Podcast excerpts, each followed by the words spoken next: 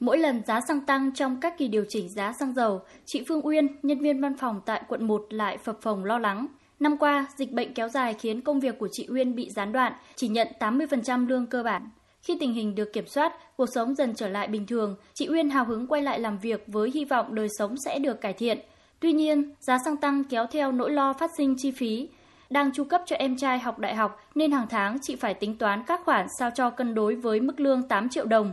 Chị Uyên cũng đang cân nhắc việc sử dụng phương tiện công cộng như một số đồng nghiệp để tiết kiệm chi tiêu. Tuy nhiên, giá hàng hóa leo thang mới là điều khiến chị âu lo nhất. Khi mà giá xăng tăng thì cũng khiến cho mình uh, suy nghĩ rất là nhiều. Xăng tăng thì cũng kéo theo những cái phí sinh hoạt, thức ăn, đồ uống tăng lên. Nhưng mà trong hai năm qua thì lương của mình vẫn uh, như vậy. Nó cũng hơi khó so với những người có mức thu nhập trung bình như là mình. Với ba mẹ con chị Tường Vi, ngụ quận Bình Thạnh, cuộc sống thường nhật lại thêm nhiều nỗi lo khi chị phải cân đối chi tiêu trong những ngày bão giá. Chị Vi vừa xin được việc tại một spa với mức lương 4 triệu đồng một tháng. Tiền thuê nhà, tiền ăn, học phí của các con chỉ trông chờ vào nguồn thu nhập này. Nếu trước đây hàng ngày tiền trợ của cả nhà khoảng 100.000 đồng thì nay đã tăng lên 150.000 đồng. Thu nhập ít ỏi trong khi chi phí sinh hoạt ngày một tăng, thi thoảng người thân của chị Vi phải hỗ trợ thêm thực phẩm cho ba mẹ con.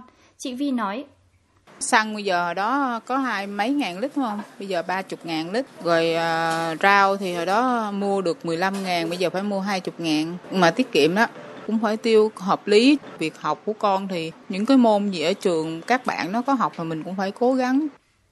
Còn ông Nguyễn Hữu Thịnh, ngụ quận Phú Nhuận, hành nghề chạy xe ba gác thì cho rằng giá xăng tăng đã tác động rất lớn đến cuộc sống của những người lao động sống bằng nghề vận chuyển thuê quy mô nhỏ lẻ. Giá xăng tăng nhưng chi phí vận chuyển vẫn như cũ, ông Thịnh không dám tăng giá để giữ mối nên chỉ nhận giao những đơn hàng có quãng đường ngắn.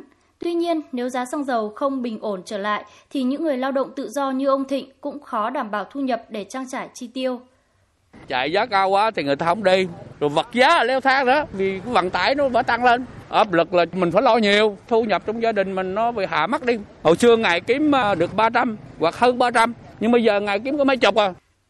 Trải qua một năm khó khăn thiếu thốn do dịch bệnh, người dân đều hy vọng sắp tới giá xăng dầu sẽ ổn định trở lại để họ có thể giảm chi phí sinh hoạt, cải thiện cuộc sống trong bối cảnh bình thường mới.